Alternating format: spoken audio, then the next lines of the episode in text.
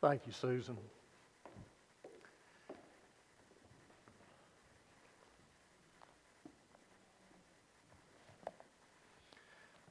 I know you've heard the uh, song, Turn Out the Light, the party's over.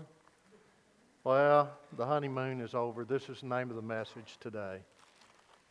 I'm going to be talking on the marriage. Marriage is so important.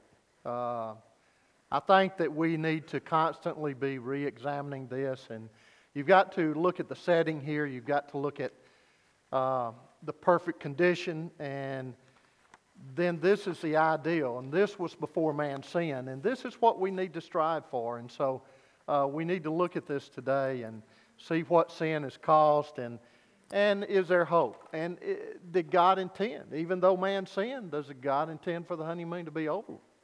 So let's um, let's look in Genesis chapter two, and uh, it says, "Thus the heavens and the earth were completed, and all their host." Verse one. By the seventh day, God completed His work. Uh, verse 3 Then God blessed the seventh day and sanctified it. This is the account of heavens and the earth when they were created in the day of the Lord, when God, the Lord God made earth and heaven. And then in verse 7 it says, Then the Lord God formed man of de- dust from ground and breathed into his nostrils the breath of life, and man became a living being. And the Lord God planted a garden towards the east in Eden, and there he placed the man with whom he had formed. And out of the ground the Lord God caused the ground uh, to grow every tree that is blessed uh, to the sight of for good and for food, and the tree of life also in the midst of the garden, and the tree of knowledge of good and evil. And then he said, um, then the Lord, in verse 15, then the Lord uh, God took the man and put him into the garden of Eden to cultivate it and to keep it. And the Lord God commanded the man, saying, From any tree of the garden you may eat freely, but from the tree of knowledge of good and evil you shall not eat, for the day that you eat, you shall surely die. Then the Lord God said, It is not good for man to be alone. I will make him a helper suitable for him.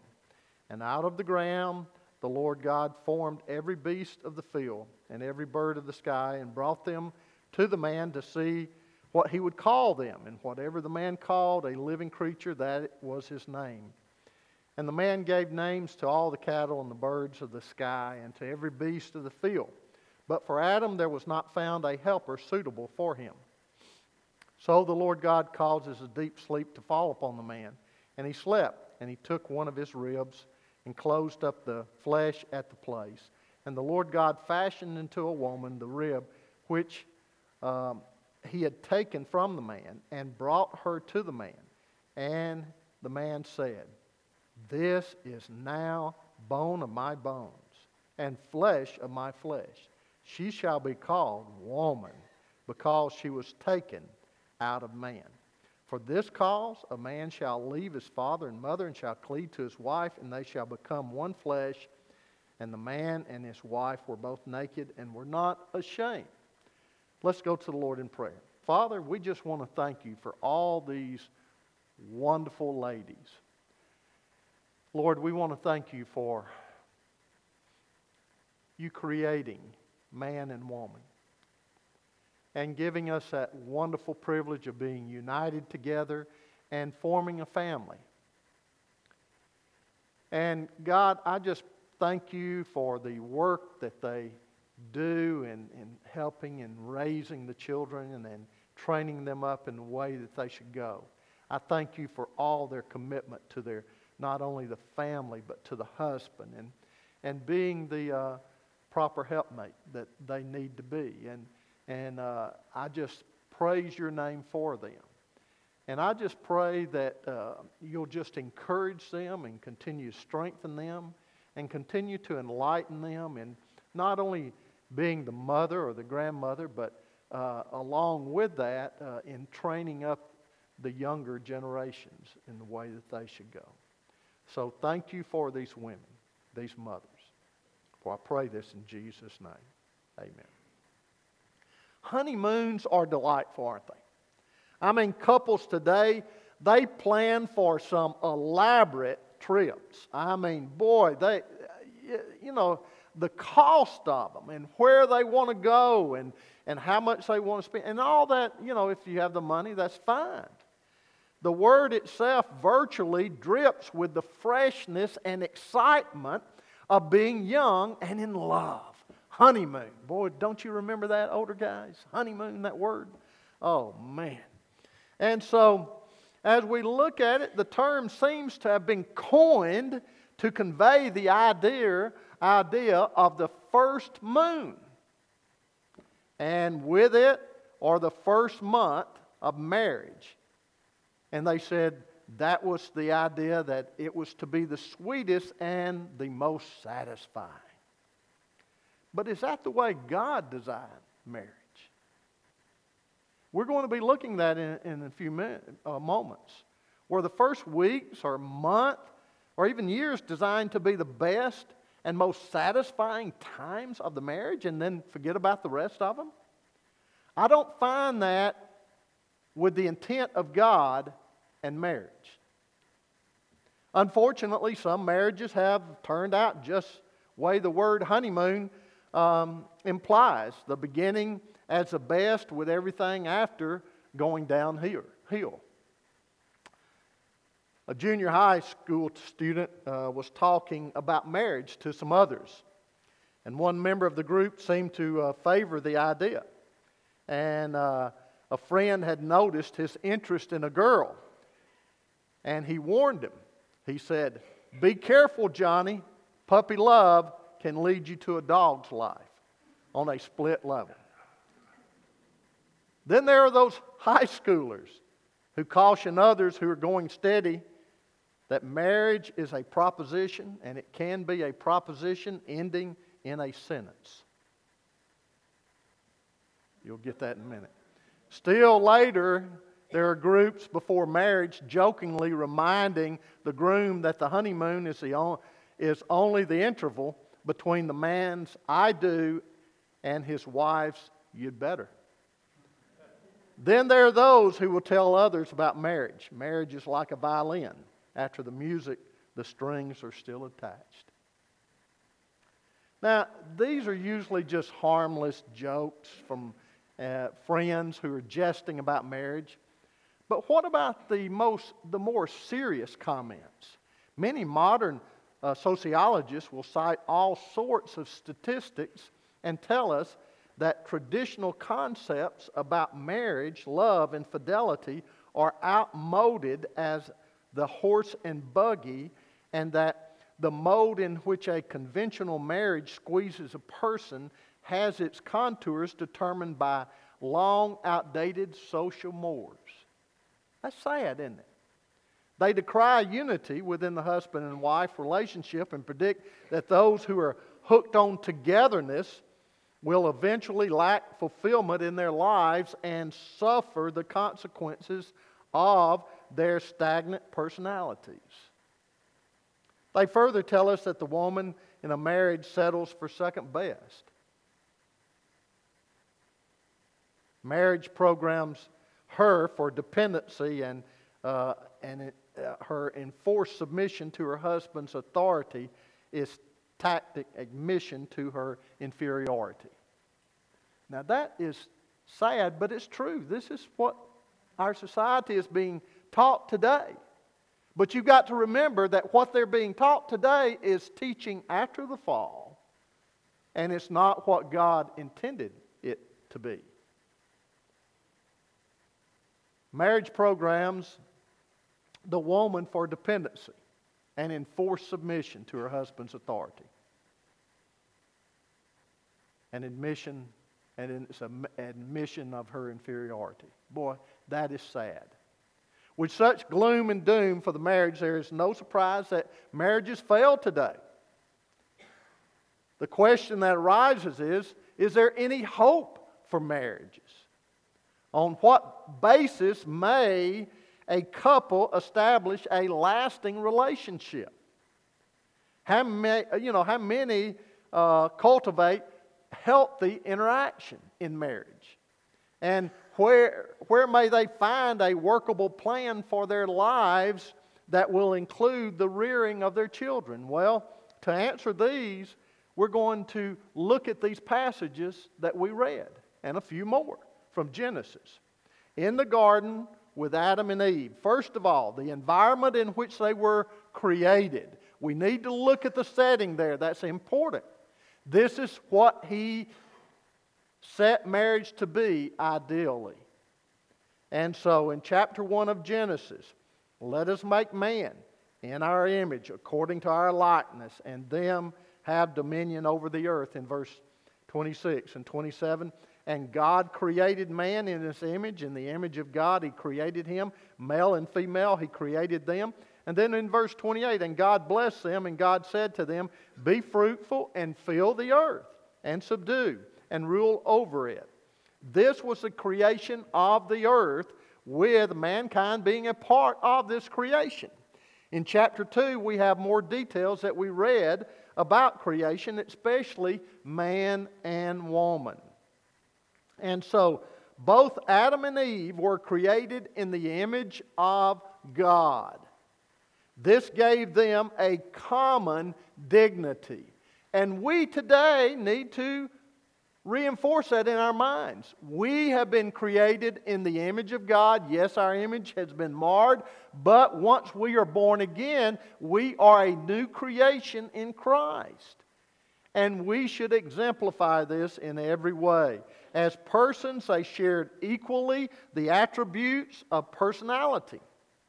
Adam was not inferior to Eve, nor was Eve inferior to Adam.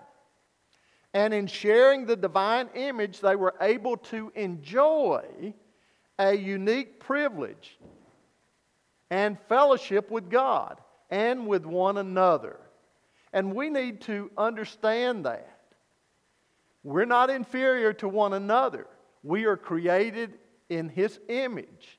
And we need to enjoy one another. We need to uh, respect one another. Adam's glad acceptance of the woman that God had made for him forms the basis of their relationship. His joyous exclamation provides us with a beautiful and unvarnished description of his recognition of their oneness. They were one. They are ideally suited for each other. But shouldn't they be? It was God who brought them together. This is another important part. We don't need to take marriage lightly, do we?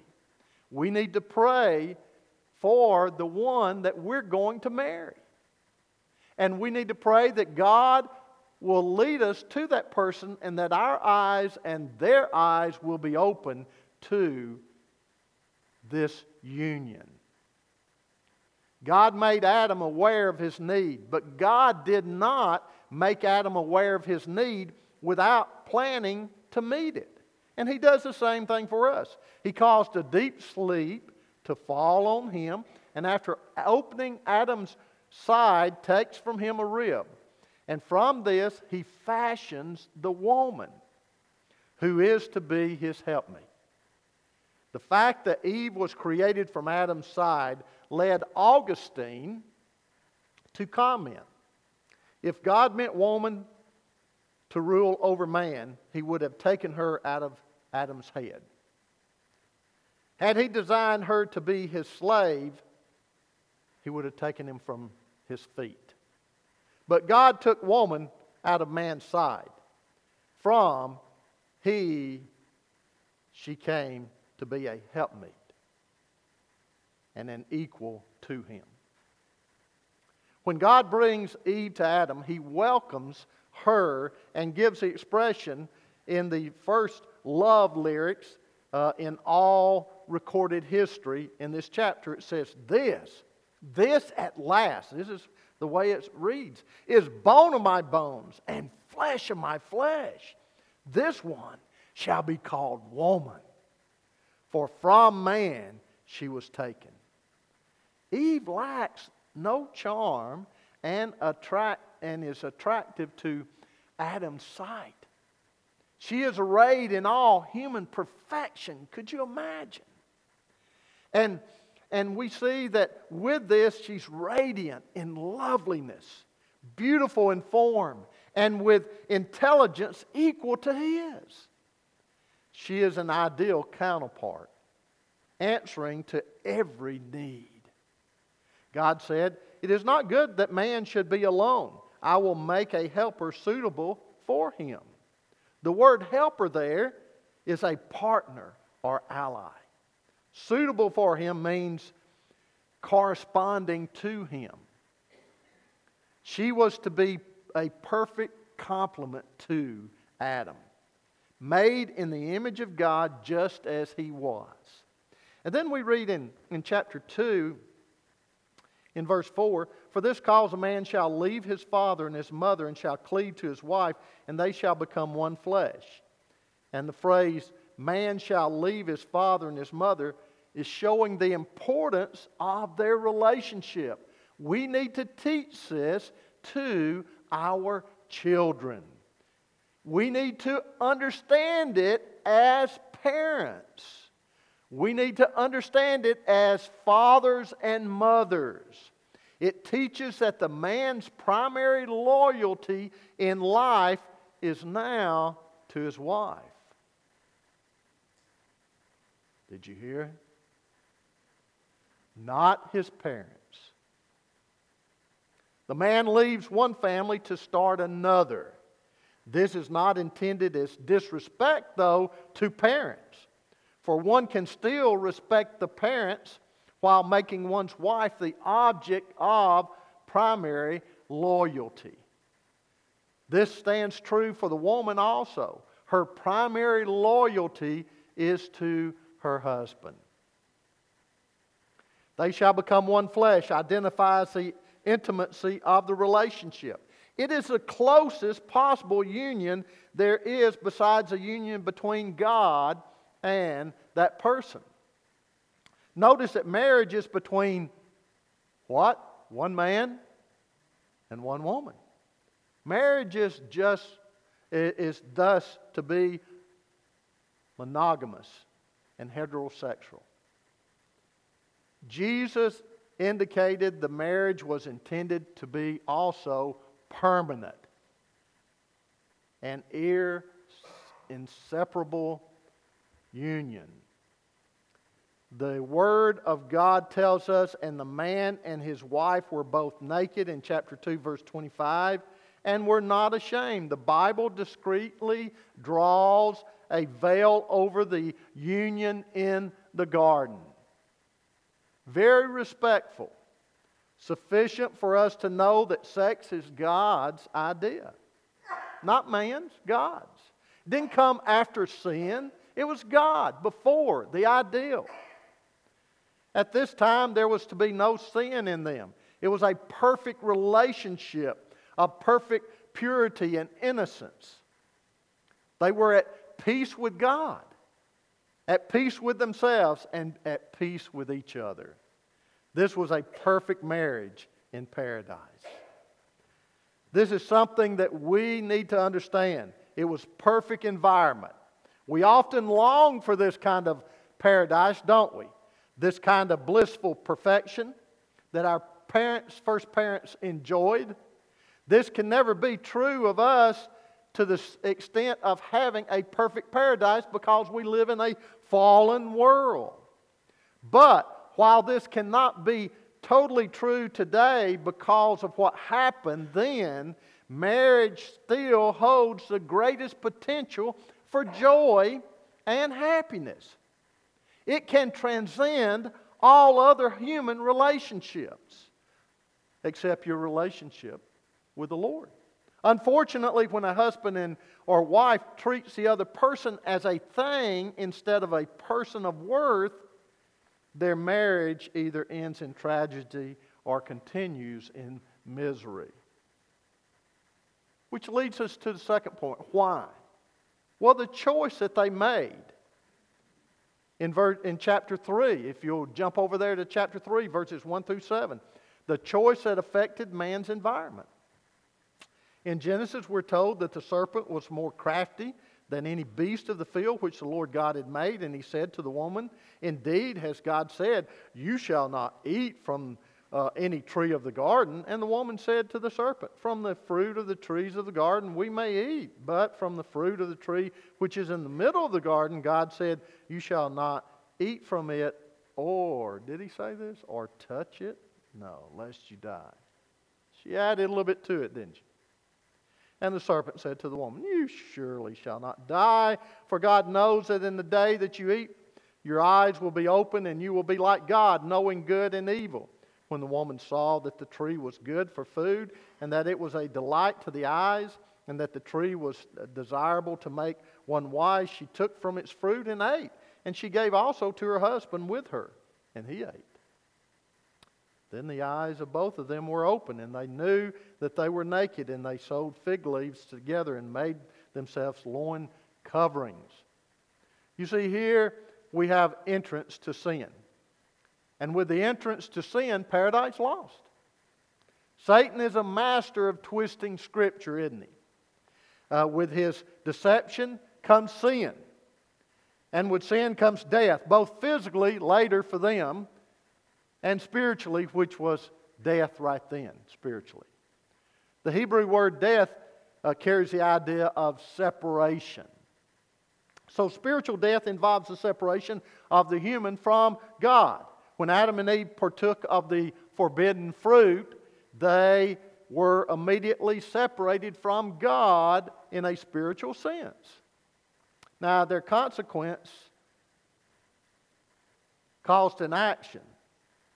And that action was hiding from God in the Garden of Eden. Why? Because it indicated their awareness of the spiritual separation.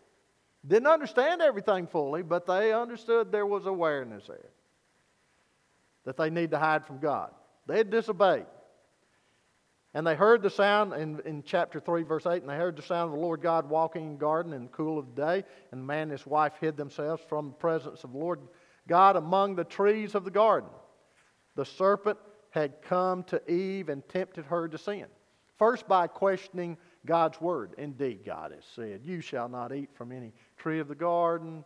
Next, Satan denied God's word. He said, You surely shall not die. And then finally, Satan ridiculed God and brazenly distorted his word by saying, For God knows that in the day that you eat from it, your eyes will be open and you will be like God, knowing good and evil. Satan's method has not changed with us throughout history, has it? There's a doubt, denial, and distortions. God had placed that tree in the garden as a symbol of their submission to Him. We know that Satan will use whatever he can to accomplish his purpose. He'll even use good things to lure us into disobeying God's will. When Adam and Eve sinned, it says the eyes of both of them were open. Their new knowledge was that of their own nakedness. Suddenly, their nakedness became a sim, uh, symbolic of their sin. Chapter 3, verse 7. It exposed them, open to the penetrating eyes of the most highly or ho- holy God. And uh, they tried to cover their bodies with fig leaves, but it was not acceptable to God now that they had sinned. There had to be the shedding of blood. And the loins loincloths they designed were sufficient to cover their bodies, but not their shame, not their sin. When Adam and Eve sinned, they sensed an immediate alienation from God. They hid themselves from God. God had not changed in any way, but they had. They chose to disobey God. And because of their disobedience, the place of joy and fellowship with God now was a place of shame and broken fellowship. Previously, the man and woman had enjoyed a carefree life of fellowship with God, no hindrance. Now, following their sin, they had broken fellowship. They were afraid, they felt alienated. Sin always exacts or demands a high price. We cannot hide from God what we do. God is omniscient, knowing all things. When Adam and Eve rebelled and disobeyed God, they tried to cover their nakedness and hide from God. Neither act worked. God asked a rhetorical question, and he said, I heard the sound of thee in the garden, and I was afraid because I was naked, so I hid myself. And he, God, said, Who told you that you were naked? Have you eaten from the tree of which I commanded you not to eat? God knows all. He already knew what was going on. What he was doing was drawing Adam and Eve out on what they had done. He wanted them to admit it. Adam's response to God's questioning was what? Well, the woman whom you gave me. She gave me the fruit from the tree, and I ate. Adam passed the buck and blamed Eve, and included God with whom he blamed. And then Eve passed the buck. Then the Lord God said to the woman, What is this that you have done? And the woman said, The serpent deceived me, and I ate. She blamed the serpent for deceiving her. But God held them both responsible for their actions.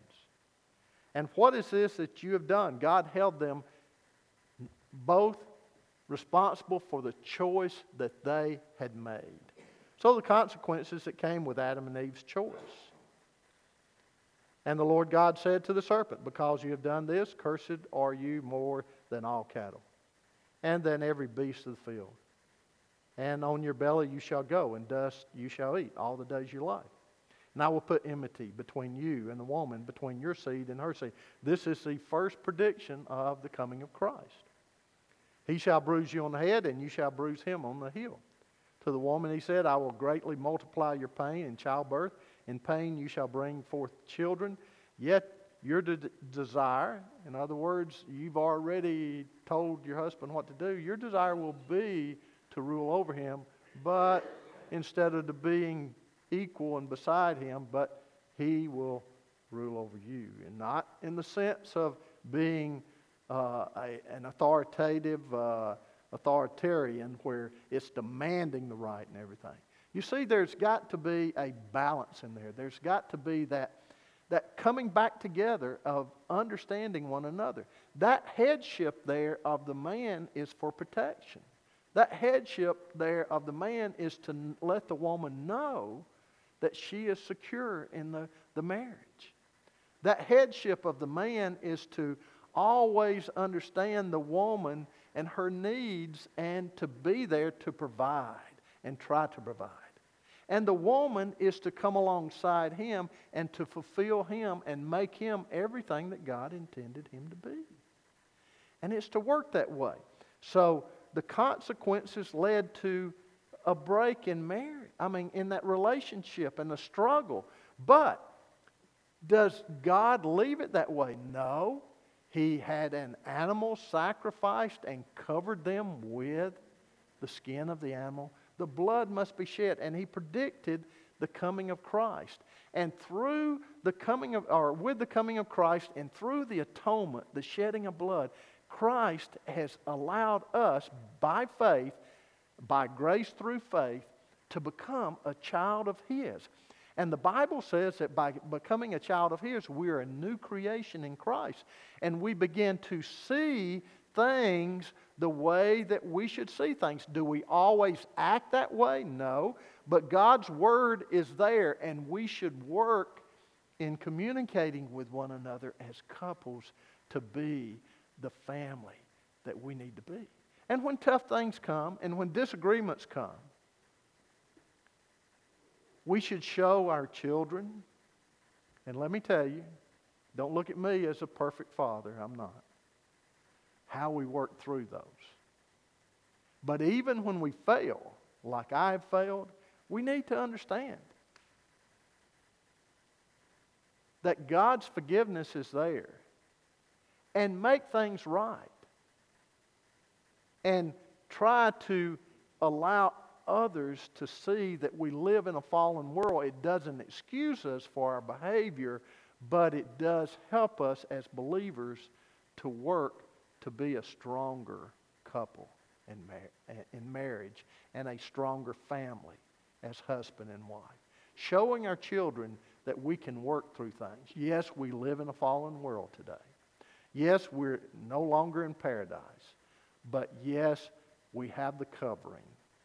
We have Christ, we have the atonement, and we have the grace of God and the power of the Holy Spirit to help us. No, we won't be in paradise this side of the millennial and new heaven and new earth. We won't be it. But we will, we can, through our struggles, admit them, seek them. And some of us may be saying, well, you know, I've really failed, I've, I've blown it. Well, let your family know that you're not perfect and God has something better for them. And they don't have to blow it, but they've got to work at it. Share with them maybe where you might have failed or, or whatever, or what has come about there. You see, couples don't want to admit that today. We're forgiven for whatever in the Lord. Amen. Let the people know, but encourage our children to work harder at it if we have failed.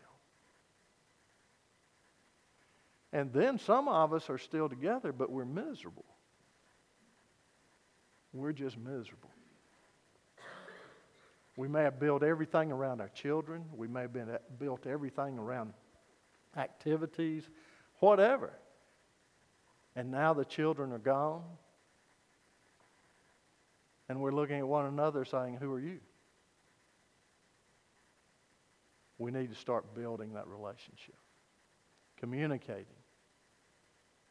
and remembering that God brought you together to work at it so that you can be an example. Not perfect, but an example to help with others who will be struggling. Who will realize that there's conflicts out there. And let them know that there will be conflicts.